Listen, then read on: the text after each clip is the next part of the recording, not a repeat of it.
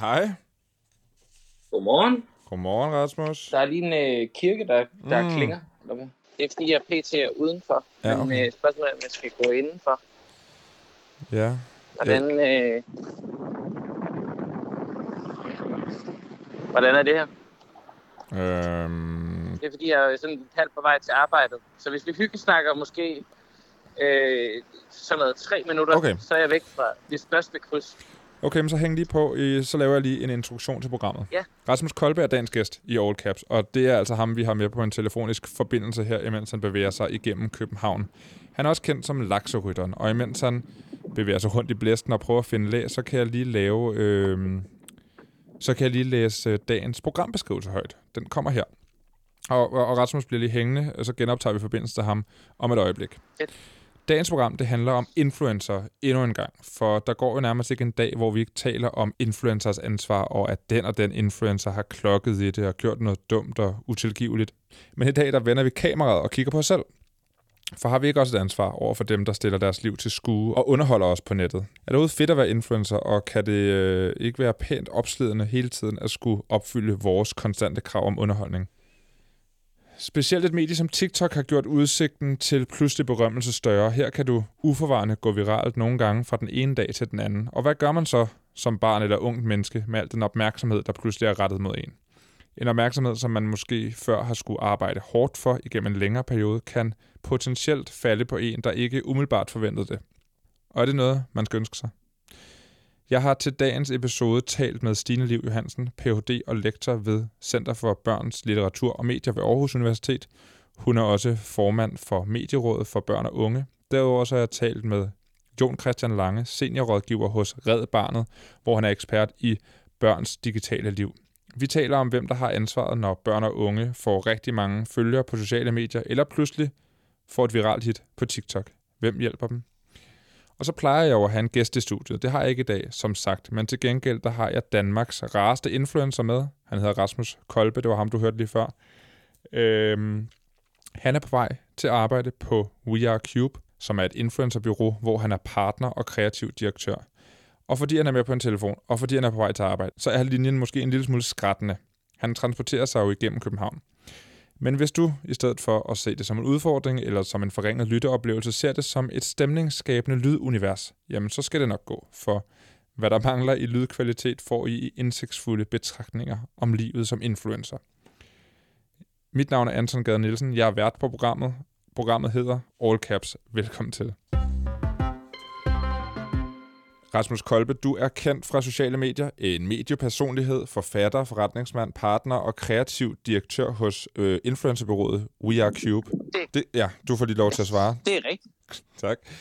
Øh, du startede på Snapchat og blev altså hurtigt den største i Danmark på Snapchat for det er snart rigtig mange år siden. Og så har du efterfølgende spredt dig og sat dit mærke på de resterende sociale medier. Du har lavet talkshow på YouTube, du har været vært på DR, du har, som jeg sagde, øh, skrevet nogle bøger, været, været illustrator, øh, alle mulige spændende ting. En stor portefølje. I dag er du gæst i All Caps. Det er jo også øh, altså værd at tage med på en eller anden måde. Tak for det. Det var så lidt. Øh, Jeg vil sige, det er næsten den største stjerne på skulderen. At være gæst her. Jeg vil ikke sige det, men... Øhm, men Jamen, det så siger jeg det for dig. Det kan jeg godt. Jeg er influencer. Jeg siger mange, mange budskaber hver dag. Ja, jeg lægger pengene på natbordet. Sidst du var med, der talte vi om TikTok, og øh, det skal vi også tale en lille smule om i dag, fordi i dag der skal vi tale om at være kendt på nettet, og det er jo en, øh, altså på en eller anden måde en meget, meget bred øh, betegnelse. Men vi skal også tale om, om der er et sikkerhedsnet under unge mennesker, der går viralt og får mange følgere. Så lige her til at starte med, kan du huske, da du begyndte at få mange følgere på Snapchat? Ja, det kan jeg godt. Det var for fedt. Det var for fedt. Øh, ja, det var fedt. Men det kan var, du huske, var at det crazy. sådan, kan du huske, at du ligesom tænkte, nu sker det, nu stikker det af? Øh, ja, fordi jeg var heldig. Jeg var heldig, at Anders Hemmingsen delte noget, jeg havde lavet på hans Facebook-side.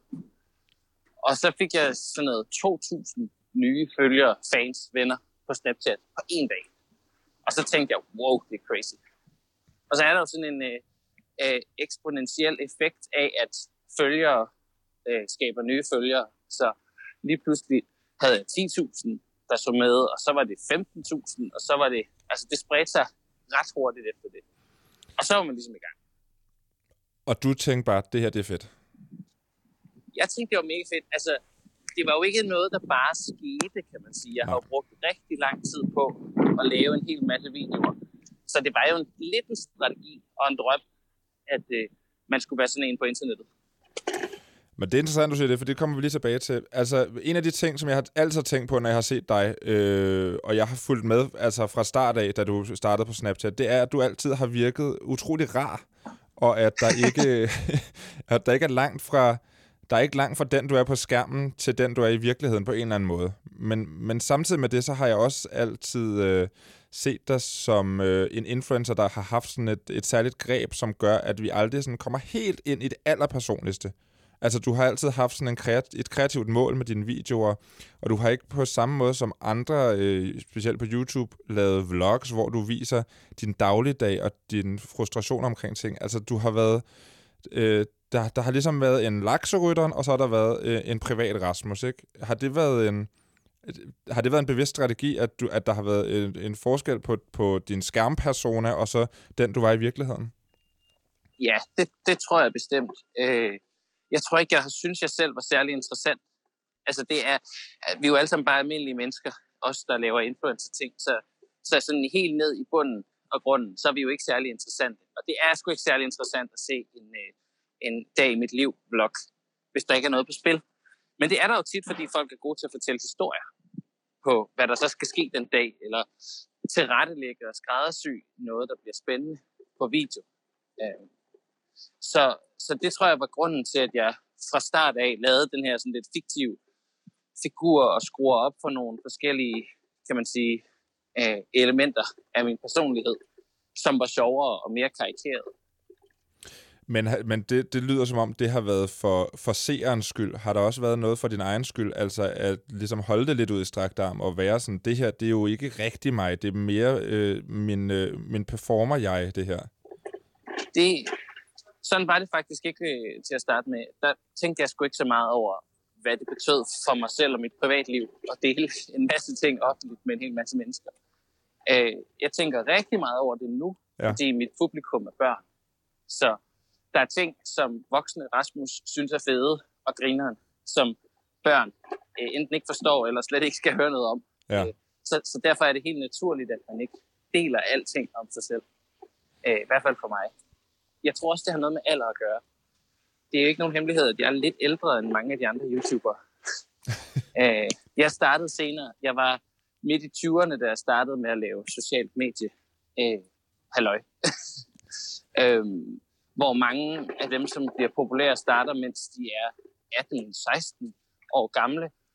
Og der har man bare en anden forståelse af, hvad det er for noget indhold, der synes er spændende. Man går igennem en masse forskellige sådan, øh, oplevelser, som er nye og spændende, når man er teenager eller meget ung.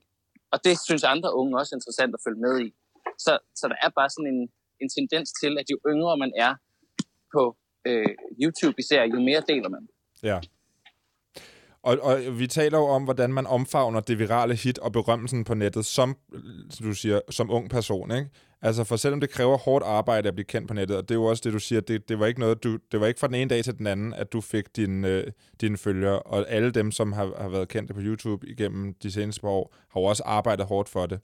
Men der er jo altså nu engang øh, med, med TikTok øh, større mulighed for at gå viralt på kort tid. Er du enig i, at der er større mulighed for at få et viralt hit på TikTok, øh, og det er mere tilfældigt end på andre platforme?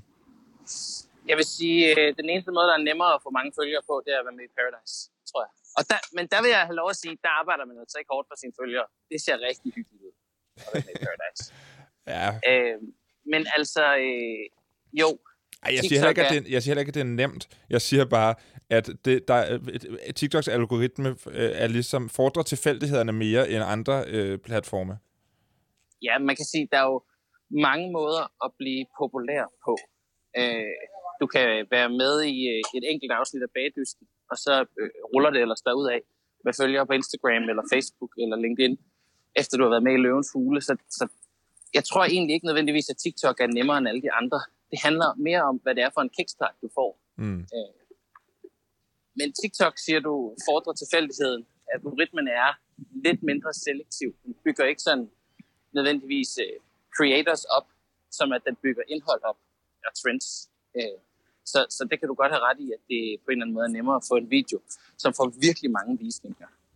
Det betyder så ikke, at de visninger bliver til følgere, som bliver til følgere, som er aktive. Nej.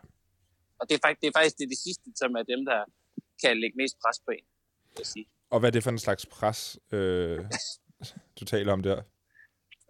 Jamen, det, det er jo sådan øh, for, forventningen og ønsket om, at man skal lave noget fedt, nyt indhold til dem, som bruger øh, deres tid på at se ens videoer. Altså, det vil man gerne cater til på, på en god måde. Øh, og, de, og de ser jo så ikke, øh, hvad kan man sige, de ved jo ikke, om man har tøvmænd, og derfor bestemt ikke kan danse en TikTok-video i dag. Okay, men der lyder det som om, vi er inde i noget erfaring her. Altså øh, Rasmus Kolbe øh, i mm. midten af 20'erne, som har tømmermænd, men som også skal øh, hjælpe sine fans med at have det sjovt den lørdag. Hvad, prøv at fortælle lidt om det pres, du føler. Øh, jamen altså, man kan sige, presset ligger jo på, at man som influencer ikke nødvendigvis har nogen fast kalender. Øh, man har måske nogle forventninger til sig selv om, hvor meget indhold man gerne vil dele, eller man har en, en aftale med sine følgere om, at man deler en YouTube-video. Øh, det kunne være hver fredag, eller, eller noget af den stil. Og hvis man så ikke lever op til den aftale, så, så ved man, at man skuffer en masse følgere, som ser med. Og så er det jo sådan lidt lige meget, om det er 20, der ser med, eller 20.000. Fordi, for man kan sige, presset er stadig den samme. Øh, man ved, der sidder nogen og venter på en. Det er lidt ligesom ikke at møde op til en aftale. Øh, så, så det, kan, det kan helt sikkert godt være et pres at skulle, skulle nå øh, og få lavet det gode indhold, som folk øh, godt gider at se, og som samtidig jo også skal leve op til et eller andet inde på din profil. Altså det skal være noget indhold, som faktisk gør, din, at din profil vokser og gør den bedre.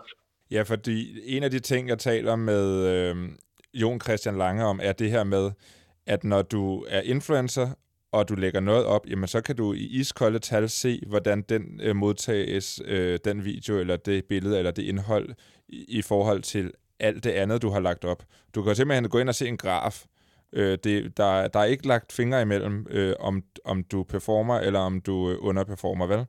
Så det tænker jeg også øh, kan være med til at gøre, øh, gøre presset større, at men ikke nok med, at du skal udkomme, men du skal udkomme bedre hver gang. Bestemt. Øh, også hvis, altså, der er jo klart nogen, som kigger øh, tidligt i deres influencer-karriere, eller så ser, at nu får de ikke nye følgere, hver gang de deler noget. Så betyder det så, at de har blevet kedelige, eller at mit indhold er blevet dårligere. Øh, det skal man også lære at affinde sig med. Hvordan lærer man det? Øh, jeg kigger på de iskolde tal, og så prøver jeg at finde nogle, øh, nogle tal, der siger noget, noget positivt. Okay. Så hvis, øh, hvis viewsene er lavere og lavere, så, så prøver jeg at se på, ser folk så ikke med længere? Er der ikke flere, der kommenterer? Er folk ikke gladere? Så er det lige meget med alle dem, der ikke gider at se det. Du leder efter de grønne tal. Præcis. Ja. En af de vigtigste ting ved at være en influencer, øh, er, altså synes jeg i hvert fald, man hører gang på gang, det er det her sætningen, vær dig selv, eller jeg er bare mig selv. Altså, Øh, det synes jeg i hvert fald rigtig mange influencer, når de har snakket om, hvorfor har du så stor succes? Jamen det er fordi, jeg bare er mig selv. Øh, det tænker jeg, det, det kan være... Løgn og latin. okay. Det er ikke rigtigt. Der er ikke nogen, der er sig selv på internettet. Det hele er redigeret. Det kan godt være, at du er en redigeret udgave af dig selv, men der er ikke nogen, der bare er 100% sig selv og tænder for kameraet og laver ting uden at tænke over det men, men, der, men alligevel kan det vel godt tænke at være opslidende at være, det kan godt være, at man ikke er sig selv, men en version af sig selv, og det er ens varemærke. Jeg mener, hvis man lige pludselig ikke, øh, hvis det lige pludselig ikke fungerer, så er det jo ens selv, den er gal med. Det er selvfølgelig rigtigt. Øh, jamen altså, man kan sige, hvad end man kaster sig ud i på sin influencer-karriere, øh, så er det hårdt at blive ved. Man er øh, ofte en one-man army, som har startet sin egen virksomhed, og som skal tjene sine egen penge og være kreativ og produktionel på samme tid. Øh, du skal også selv sætte dig ned og analysere dataen. Du skal selv øh, ringe og snakke med kunderne eller et agency. Øh, så man får mange hatte på som sådan øh, influencer iværksætter, og det er mega opsid. Vi lader lige Rasmus Kolbe hænge lidt i røret, for jeg vil gerne lige spille nogle klip fra øh, nogle af landets mest populære YouTubere. Med jævne mellemrum, så har man jo imellem videoer af pranks, make-up, vlogs og hvad spiser jeg på en dag videoer. Set nogle meget ærlige videoer om, hvordan livet som YouTuber også kan være. Det kommer her. Jeg er bare lidt sådan emotionel i dag, tror jeg. Jeg synes bare godt, at det sådan kan være lidt svært at sådan overskue det hele. Faktisk. Sådan, jeg synes virkelig, der er meget lige nu. Og sådan, det er mega fedt. Jeg kan bare godt blive sådan lidt stresset, og det, det er bare virkelig ubehageligt. Jeg vil mega gerne det hele selv. Oh my god, sorry. Det er i virkeligheden faktisk ikke sådan en angst. Altså, det er mere sådan en, et pres. Altså, jeg er sådan presset. Og jeg tror bare, det er, fordi jeg er sygt bange for ikke at gøre det godt nok. Eller jeg er bange for at skuffe folk. Og sådan... Det synes bare virkelig, det er sådan lidt svært lige nu. Jeg har i mange år sådan, øh, gået og følt mig meget alene. Og jeg synes, det er mærkeligt, at man kan føle sig alene, sådan, når der er 190.000 mennesker, der subscriber til en YouTube-kanal. Og så synes man, så føler man sig stadig ikke alene. Jeg er så irriteret over, at det skal gå ud over min YouTube-kanal, at jeg har det skidt. Og det er også det, der er så nederen, fordi at jeg, altså, jeg er så bange, jeg har lavet det i så mange år, og hvis jeg, hvis jeg lige pludselig ikke har det fedt med at lave YouTube, så har jeg det ikke fedt med at lave YouTube. Men jeg har det fucking fedt med at lave YouTube. Så jeg vil ikke ødelægge, at jeg lige pludselig får den der nedtur. Fordi at det der er med, at hvis man har det skidt og filmer på samme tid, det skal du have på et kamera. Samtidig med, så skal du også tænke på, at det der klip, det kommer til at ligge på nettet for altid. Og så kommer man bare til at, at minde sig om, hvad skal man ser den video, eller hvis man ser en video fra den periode, hvor man har det lidt skidt, at du havde det mega dårligt. Og når man filmer når, hvis man er for eksempel er syg, eller hvis man øh, er ked af det, så er det altså med til at ødelægge rigtig meget af glæden ved at lave YouTube. Det kan godt være, at alt det, man ser i mit liv, det er alt det positive, og at jeg er glad og sådan nogle ting. Men bag kameraet, der sker der selvfølgelig også en masse ting. Jeg tror, for at alt det her det giver mening, så bliver jeg nødt til at skrue tiden tilbage til for en to år siden, hvor jeg gik big time ned med stress. Og det var faktisk ikke en, en ting, som jeg troede på, før jeg selv øh, oplevede det. Og den her stress, uden at gå i dybden med, hvordan det blev udløst, altså, det giver selvfølgelig mening, fordi jeg har for travlt, men måske også fordi jeg har taget nogle forkerte valg, så udløste det simpelthen også en depression, som jeg heldigvis er, er godt på vej ud af nu. Men lige nu bokser jeg så med, med det, som de to ting har påført mig, eller som det har triggeret. Her der hørte vi altså et klip fra Christine Slots video Jeg har angst fra 15. september 2019, Christian Ågaards video Jeg har det ikke så godt fra 3. januar 2019 og Alexander Husums video Jeg har angst fra 30. juli 2020. Jeg linker til dem alle sammen i beskrivelsen til podcasten. Nu vil jeg ringe til Stine Liv Johansen. Hun er som sagt Ph.D. og lektor ved Center for Børns Litteratur og Medier ved Aarhus Universitet og formand for Medierådet for Børn og Unge. Stine Liv Johansen, er det at være influencer og have en masse følgere på sociale medier fedt og noget, man bør stræbe efter? Det er det jo for mange, øh, og det, det kan det jo være af forskellige årsager. Det kan det jo være, fordi det giver anledning til, at man kan drive en forretning øh, med sine sociale medier, og man kan gøre det til sin levevej. Øh, det kan jo også være, at man har nogle budskaber og noget, man gerne vil fortælle øh, til andre mennesker, og derfor jo gerne vil have det så bredt ud som, øh, som muligt. Øh, og det, der mener jeg ikke folk, der sidder og holder forelæsninger, men det kan jo også bare være, at man gerne vil gøre sjove ting, eller mm. vise noget, der er, der er sjovt eller skørt til andre mennesker, underholde. Så, så på den måde er det jo, øh, kan det jo være et mål i sig selv, at man, at man får mange følgere. Det der jo så bare også er i det, det er, at der er nogle nogle bagsider eller nogle problematikker, som, som, som kan følge med det at have stor øh, rækkevidde øh, og få stor rækkevidde på sociale medier, og det skal man jo nok også gøre sig klart, hvad, hvad det kan indebære. Ja, for hvad kan, hvad kan bagsiden af medaljen være for folk, som øh, måske i ret hurtigt tempo har fået rigtig mange følgere, og på den måde har en masse fans, kan man vel kalde det? Altså bagsiden kan jo være, at man øh, at man ikke kun for eksempel får øh, positiv opmærksomhed. Øh, det kan også være, at man får så meget positiv opmærksomhed, at man kan have svært ved at vide, hvor man skal gøre den. Øh, men det her med, at man lige pludselig bliver øh, synlig i, i ikke alt, hvad man gør, men, men i alt, hvad man lægger frem eller ikke lægger frem, alt, hvad man siger og kommenterer osv. på sociale medier, bliver noget, som andre øh, har en holdning til. Øh, det kan føles øh, som et øh, pres, og det hører vi også fra mange influencer, både unge og voksne, at det her pres kan, kan være øh, øh både øh, smirende, øh, men også øh, men også problematisk og også grænseoverskridende på forskellige vis. Og så kan det selvfølgelig også være i de sammenhæng, hvor man hvor man altså, decideret oplever noget ubehageligt, og, og folk går imod en på forskellige vis. Og der er det jo klart, at jo flere følgere man har, eller jo flere, der får op øje på ens indhold, øh, jo voldsommere kan sådan et, et, øh, modtryk øh, opleves. Ja, det, det giver mening. Og lad, hvis vi lige prøver at dele de to ting op og snakke om det sådan, ja, hvis man kan kalde det positiv pres, eller forventningen mm. til, at der sker mm. noget spændende på dine kanaler nu, når du har fået så mange mm. følgere. Hvad er, altså, og hvis vi prøver at fokusere på børn og unge, som jo også er dit øh, felt, ikke? Hvad, hvad er, det, hvad er det? Fordi når man er influencer, så er man jo ikke kun influencer, når man er øh, på sociale medier, så er man det vel på mange måder hele tiden, og, og når man møder nogen på gaden, jamen, så skal man også have sit influencer-smil på. Øh, for, ja. Formoder jeg, jeg er ikke selv influencer, men det, kunne jeg for, det kan jeg i hvert fald forstå på nogle af de influencer, der har stået frem og snakket om livet. Ja. Altså, hvad, hvad gør det her pres for hele tiden at skulle være den, der giver noget af sig selv, øh, som jo tit er ret personligt?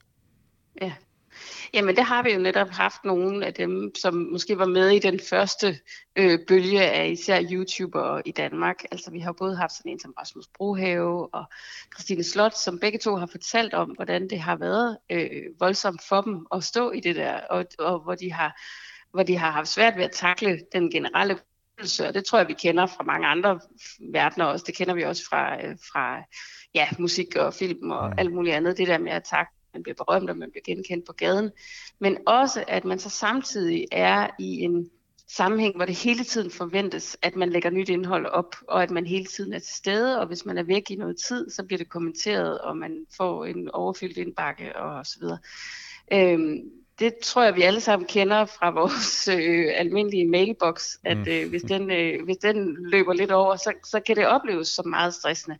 Netop fordi man har det med sig overalt, hvor man, hvor man, hvor man går og står. Øhm, men det er jo klart, at det har et helt andet omfang, hvis man lige pludselig har øh, 50.000 mennesker, der følger en øh, dagligt, og, og måske øh, 50-100.000 andre, der i det hele taget er, er opmærksom på, at man, hvad man gør og hvordan man agerer. Øh, så kan det der pres øh, føles rigtig voldsomt. Og, og det er jo et, et, et pres, der hele tiden handler om at give noget af sig selv. Øh, og det er jo ikke altid, at man som menneske har noget at give. Nogle gange har man jo også bare brug for at være øh, den man er.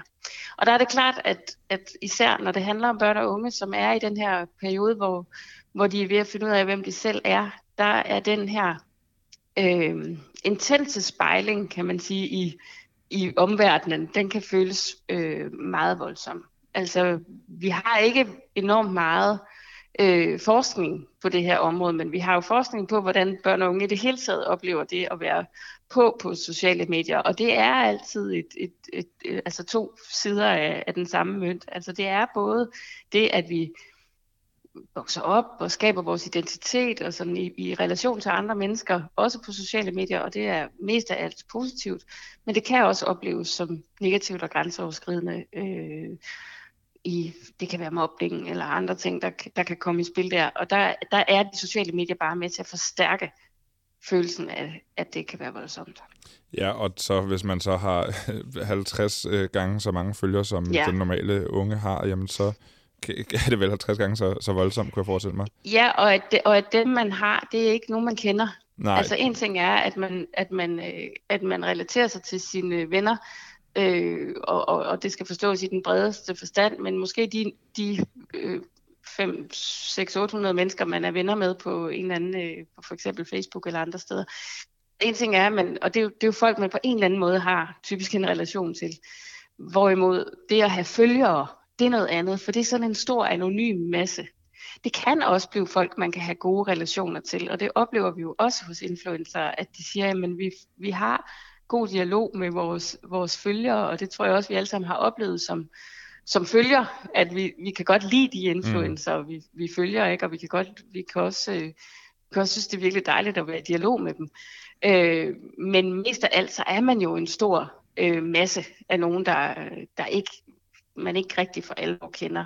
Øh, og det, det, kan være, det kan være med til at og, hvad skal man sige, skubbe på det der pres, eller den der usikkerhed, der ligger i, hvad er det, de vil have mig til? Øh, hvad er det, de forventer af mig? Ja, og, og i den øh, grå masse af følgere, som man måske ikke helt kan identificere, men som umiddelbart vil en det godt, så er der jo selvfølgelig også nogen, som ikke vil en det godt, og som er ja. ude på at, at chikanere og hate-følge nogen, fordi at man synes, det er interessant at se øh, nogen, man ikke kan lide på sociale medier nogle gange, og skrive noget ubehageligt til dem. Øh, mm. Det er jo det, det, det er den anden side af mønten, som du taler om, ikke? Mm. Mm. Jo, og, det, og den, den er der ikke ret langt hen til, kan man sige. Den kommer hurtigt op. Øh, Øh, den, den, øh, og den, den kræver, at man for eksempel øh, altså er, er voldsomt aktiv i at moderere sit kommentarspor, eller, eller sådan, ikke? Øh, og, og jeg tror, at alt, der, der har prøvet at, at få meget opmærksomhed på, på sociale medier i, i kortere eller længere perioder, de kender det der med, at der kan være 50 søde beskeder, og der kan være en negativ besked, og det er den ene negative ja. besked, man, man fokuserer på. Ikke? Øhm, så, så det er jo en, det er jo en, det er jo en, altså en forstærkelse af, af oplevelser, som vi i virkeligheden alle sammen har prøvet at, at have, eller i hvert fald har set øh, nogen have. Ikke? Men det lyder jo utrolig, utrolig hårdt og øh, øh, svært, men at, hvad, hvad gør man? Altså, ved nu, nu, hvis vi taler meget om unge og, og børn, mm. som, som får succes på sociale medier, altså, hvordan skal man håndtere det? Hvad, skal, mm. Kan man tale med sine forældre om det? Øh, kan man, hvor, fordi det er jo en rigtig vigtig ting, men det kan jo godt virke mm. som en lidt skør, fjollet ting på en eller anden måde for nogen, ja. tænker jeg. Ja. Ja, det kan det, og det, det er også, det er også øh, noget, som jeg tit hører fra unge, øh, at deres forældre ikke rigtig forstår øh, det kan også bare være deres ønske om for eksempel at have en YouTube-kanal, at deres forældre ikke rigtig forstår, hvorfor det dog skulle være øh, fedt. Og det, og det er jo forældres, øh, altså hvis, hvis, hvis vi taler om unge under 18 år, så skal forældrene selvfølgelig være med til at tage den beslutning, og hvis vi taler om, om børn, så er det selvfølgelig forældrenes fuldstændig suveræne beslutning, om børnene må få lov at gøre det eller ej. Øh, men i det tilfælde, hvor det så alligevel øh, pludselig sker, Øh, det kan jo også godt være, at man ikke har tænkt, nu vil jeg bygge mig en YouTube-kanal. Men det kan bare være, at man har lagt noget op på TikTok, som lige pludselig øh, får enormt stor opmærksomhed og går viralt. Ikke? Og, og der har børn og unge jo brug for, at der er nogle voksne, de kan komme til at snakke med om det her, som ikke bare står med korslagte arme og, og vender øjne om det og siger, at det her det er fjollet, og du kunne bare lade være. Fordi det kan de ikke bare. Nu står de lige midt i det. Øh, så kan man selvfølgelig godt tale med sit barn om, om det her det er fornuftigt, at det er noget, du skal blive ved med, eller ej. Det, det, det er helt fair. Men, men i det øjeblik, man står i situationen, der skal, man, der skal man mødes af nogle voksne, der ikke vender øjne. Så kan det godt være, at de voksne ikke forstår det fuldstændig, men så må de spørge. Øh, og så må de prøve at sætte sig ind i det. Øh, og det gælder jo i den her verden, ligesom det ville gælde, hvis nu man havde et barn, der bliver udtaget til talentholdet på fodbold.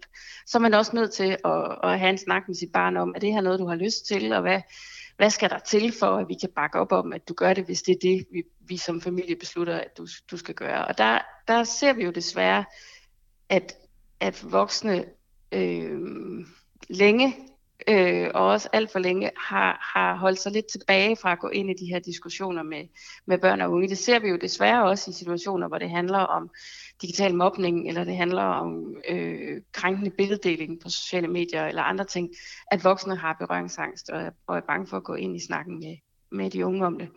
Og det, det vil jeg i hvert fald gerne appellere til, at, at alle voksne, og det gælder jo både forældre, men det kan jo også være lærere eller klubpædagoger eller andre, at de går ind i de der øh, samtaler med børn om, hvad er det her øh, for noget, og hvad er det for dig, og hvordan kan vi hvordan kan vi passe godt på dig i den her sammenhæng, uanset om man så øh, vælger at blive øh, øh, som, som influencer, eller man, man siger, mm. det, det, det er ikke noget for mig.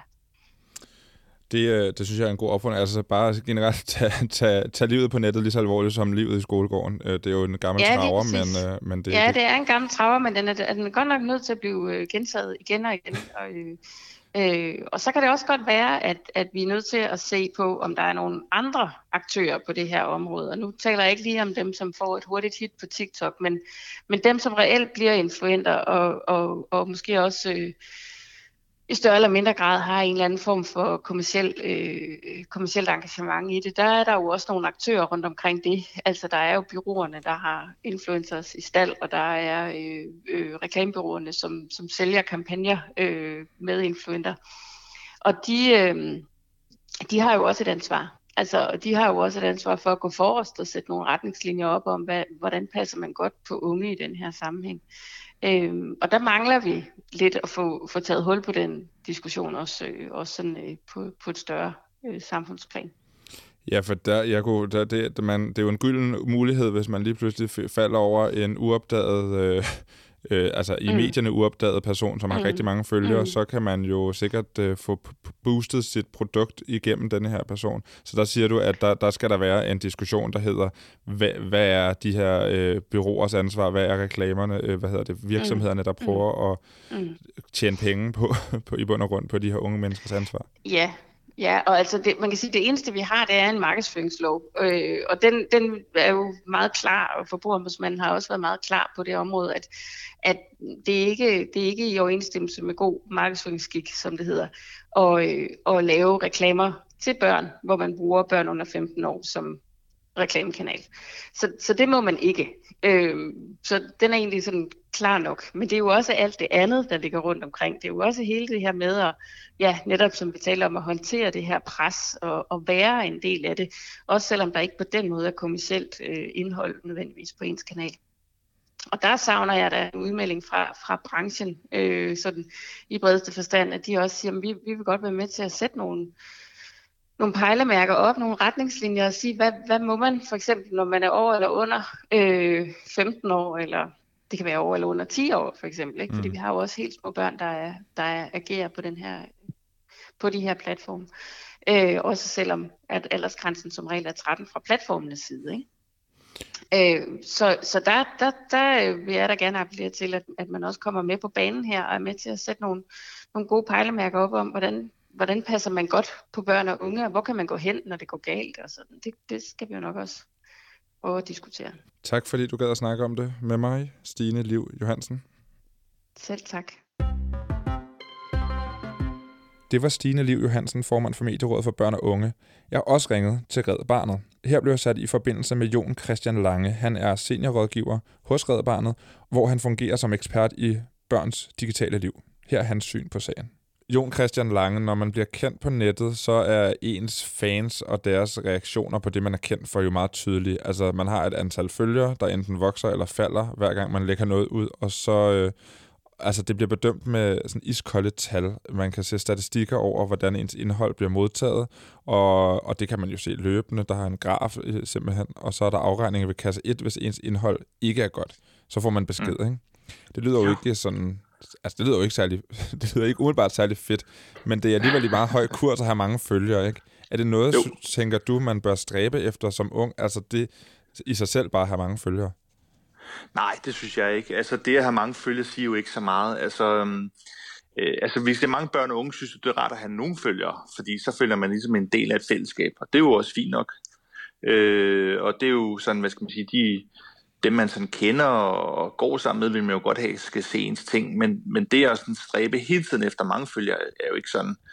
Øh, det synes jeg ikke, man skal stræbe efter. Øh, der er selvfølgelig nogen, der sådan tænker, jeg vil godt være en influencer på en eller anden måde. Øh, og så bliver det jo lidt ligesom et arbejde, kan man sige. Mm. Øh, men, og så er det måske det, man skal stræbe efter. Men, men det er jo en svær balance, ikke? Det digitale og sociale medier, det er jo, det er jo meget privat sfære, ikke? Så, øh, så man skal også passe lidt på med det, tænker jeg. Ja, fordi hvad kan nogle af de udfordringer være for, øh, lad os sige, så, altså, man må, man må have sociale medier, når man er 13, så, så hvis vi tager udgangspunkt i det, jeg ved godt, der er folk, der er under 13 på sociale medier, men hvis vi tager udgangspunkt i fra 13 til sådan noget øh, slutningen af teenageårene, 20'erne, og så dem, som har mange følgere eller går viralt på, på kort tid på for eksempel TikTok, hvad kan udfordringen for dem være? Jamen altså, det, der sker jo noget ret specifikt der i de der 13 til 20 år, ikke? Og det er jo der, hvor, hvad skal man sige, meget af vores personlighed bliver dannet, og, og det, der ligesom former os øh, senere i livet, det er sådan et psykologisk begreb, der hedder reminiscence bump, på den måde, at det er ligesom der, hvor man sådan, øh, hvad skal man sige, den indflydelse, man får, og den interaktion, man har med andre, det betyder meget for en. Og det bliver altså ligesom referencepunkter øh, for meget andet, vi laver i livet. Øh, vi kan sikkert alle sammen selv huske i den periode nogle ting, som vi så tænkte, ja, det var med til at forme mig, eller det var epokegørende for noget. Det kan være en lærer, man synes, der var interessant, eller en film, man så, eller musik, man hørte. Altså man kan se det på de fleste julefrokoster, det musik, der bliver sat på, når man er sådan en halsen, eller det er oftest fra den periode, fordi det er ligesom det er det, man husker. Ja, for fanden, det var fedt nummer, ikke? Jo. Øh, og, og på det samme, de ting, man så oplever, det er, altså, det har jo noget... Øh, altså, det betyder noget for en, ikke? Så det, så det vil sige, hvis man bliver vant til, at man skal lave, og, hvad skal man sige, ting på sociale medier af en eller anden slags, fordi det, det er det, der giver, det, det er rart at få den feedback, så, så kan det jo godt forfølge en i lang tid i livet i hvert fald. Nu har vi jo øh, haft en, altså nærmest en, en hel øh, generation af influencers, som nu er, sådan er begyndt at blive, øh, blive lidt voksne med hus og med kæreste og sådan nogle ting, og, og, mm. og, vi, og vi taler om sådan nogle Brohave, Husum, eller Fie Laversen, øh, Morten øh, Mønster og, og Christine Slot, alle de her, øh, mm. som jo startede, da de var ret unge, og nu er sådan kommet til et nyt sted i deres liv. Men, men, og jeg ved også, at dem har, du har fulgt med i, hvordan de, de ligesom udvikler sig med hvad. Jeg ved også, at, at der er nogle erfaringer, de her øh, unge mennesker har, har gjort sig, ikke? Jo, men helt klart. Altså, der er uden at sådan gå ind, decideret ind i at nævne navne, men altså, vi ved jo, kan måske godt genkende nogle af de her ekstreme ting, som nogle øh, YouTuber og influencer sådan har gjort brug af for at holde fast i noget, eller deres egne grænser er måske blevet rykket lidt. Øh, jeg synes ikke, de har haft den støtte, de burde have øh, under de her år, hvor de er gået fra, fra børn til unge og til voksne.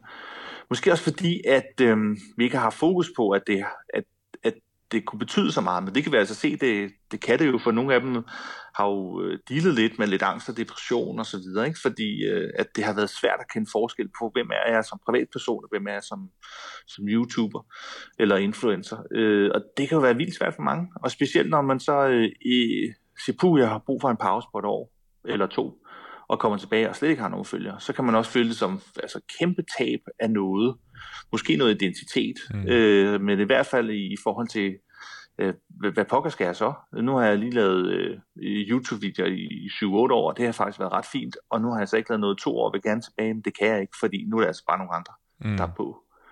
Det kan være dødsvært. Altså inden for filmindustrien, der har man jo, går man jo meget ud af, at børneskuespillere skal have støtte til, når man er færdig. Ikke? Altså, fordi der er sådan en kæmpe følelse af tomhed øh, når berømmelsen ikke er der mere. Øh, og det får de hjælp til, og det er, altså, og det er jo ikke deres, dem selv som person, men en rolle, de har spillet.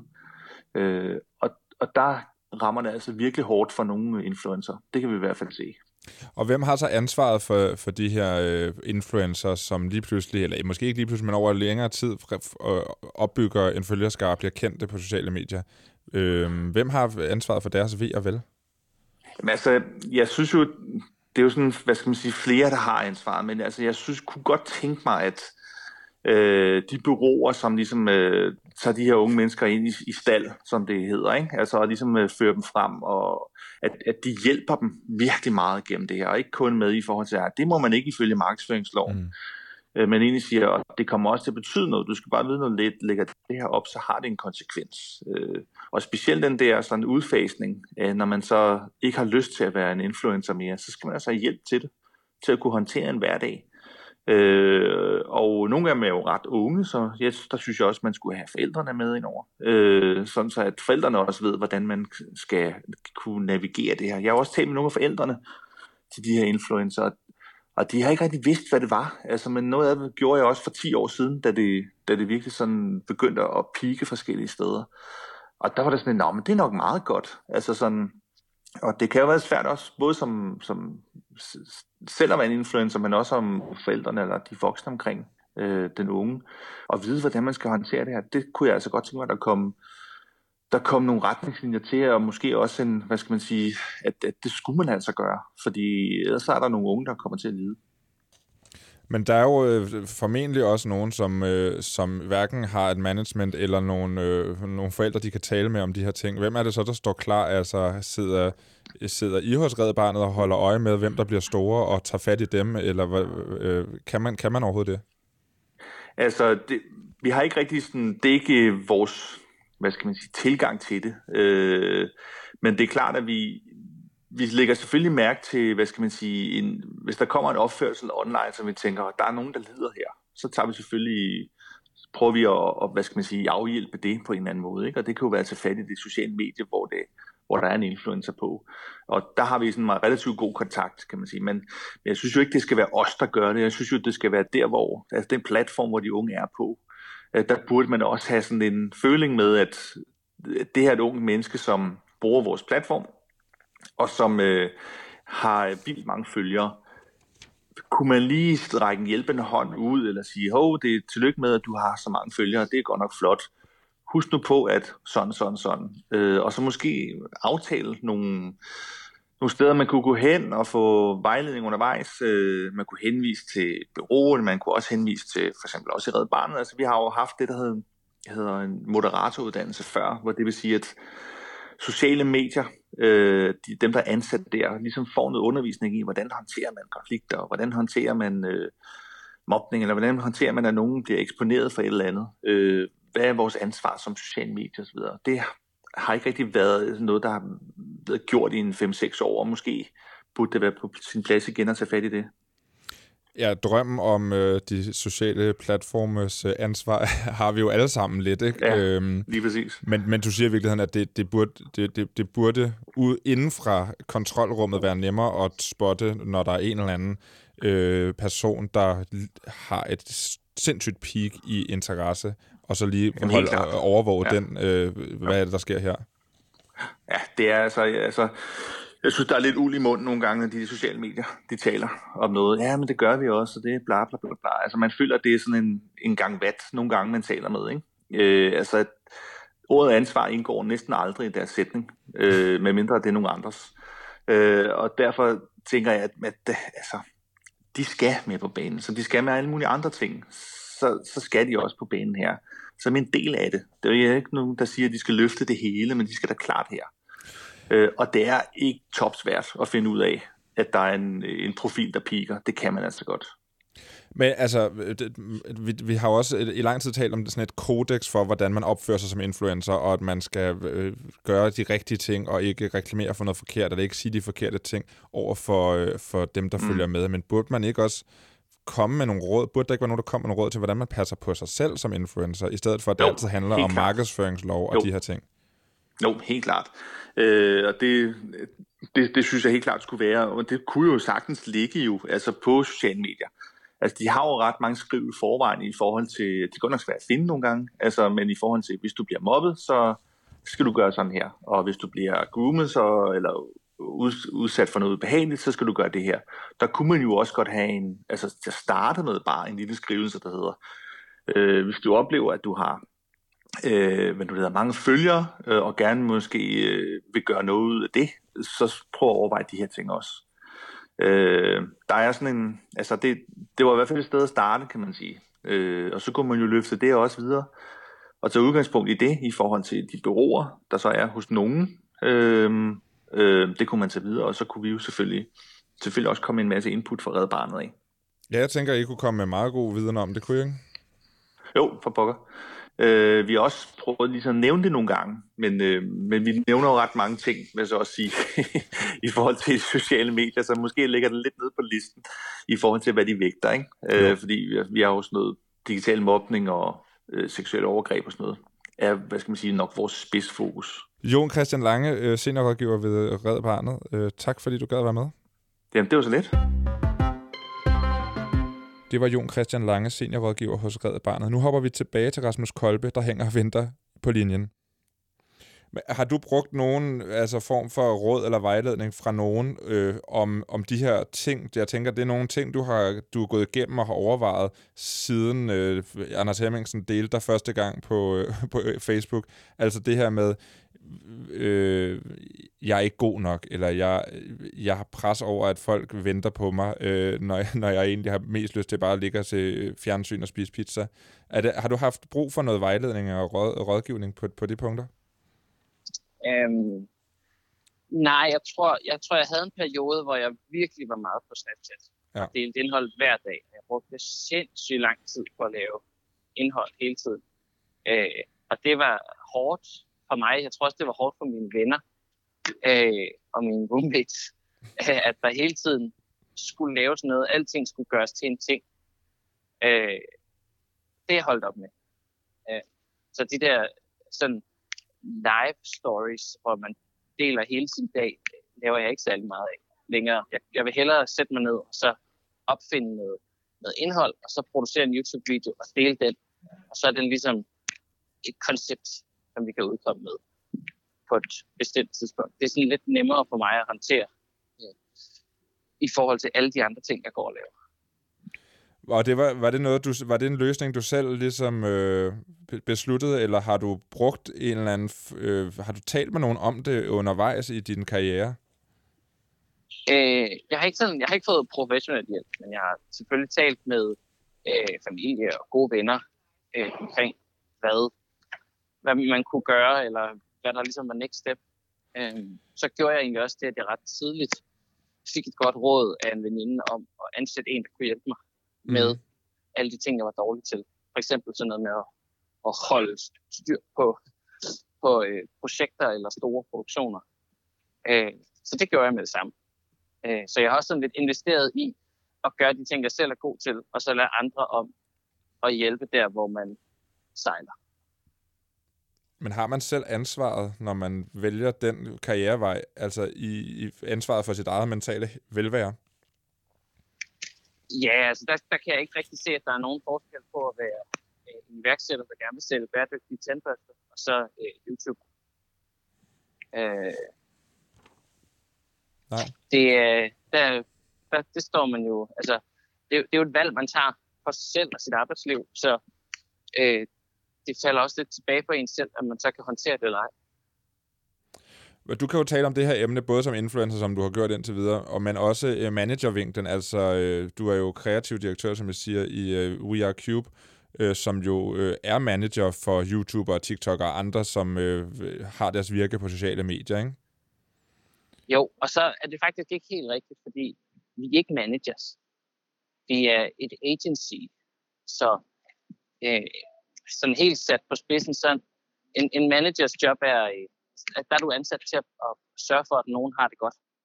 Hvor et agency, dem hyrer du til at tjene dig nogle penge. Okay, så I hjælper dem ikke med at have det, med at have det godt? ikke på papiret, men, øh, men vi er nogle rigtig, rigtig flinke mennesker, så selvfølgelig tænker vi rigtig meget over, at øh, dem, vi samarbejder med, også er glade, når vi samarbejder med dem. Øh, og, og det kan man sige, i kraft af at være en del af We Are Cube, ser jeg rigtig mange influencers, som bliver overbebyrdet, eller som får rigtig travlt lige pludselig, og har brug for os til at træde ind og, og hjælpe dem med at få koordineret eller få øh, prioriteret deres tid, så de når alle de ting, de har sagt ja til. Øh, det er et helt reelt problem i influencerbranchen, at øh, folk tager munden for fuld, når de bliver meget populære. Ja, og det er, jo, det er jo en del af det, der kan skabe stress og øh, overbebyrdelse, ikke? Fuldstændig. Øh, og det, dem er der bestemt også et par stykker af, af, af influenter, der, som har været nødt til at lukke ned, og, fordi de blev for stresset. Men er det, men er det et agentur som jeres øh, og, og andre, som, som ligner det, et ansvar og at sørge for, at de her folk, der opererer på sociale medier og tjener deres penge her, ikke bukker under for det her pres? Det vil være lidt ligesom at sige, at øh, det var Arla, der havde ansvar for øh, lærerarbejdernes øh, velbefindende over hos nemlig.com det, det synes jeg ikke, det er. Øh, når, når man er influencer, så, så har man startet en, en forretning, og den øh, står man selv til regnskab for, og så kan man jo have partnere, som man samarbejder med. Det kunne for eksempel være os. Øh, og vi er gode at snakke med, og vi hjælper gerne. Men det, det er jo ikke os, der, der ligesom skal stå til regnskab. Men der er jo, der er jo lavet nogle, øh, nogle forskellige kodexer, der er blevet talt utrolig meget om uh, influencers ansvar. Altså det ansvar, som influenceren som person har for, sin, øh, for at ikke at sprede nogle øh, nogle ting, de ikke bør sprede, eller sige nogle ting, de ikke bør sige øh, for deres unge følgere, og der er ting, de ikke må reklamere for, og skønhedsidealer, seksualisering og grim sprog, og sådan nogle ting. Altså alt det her bliver lagt på influencerens skuldre, ikke?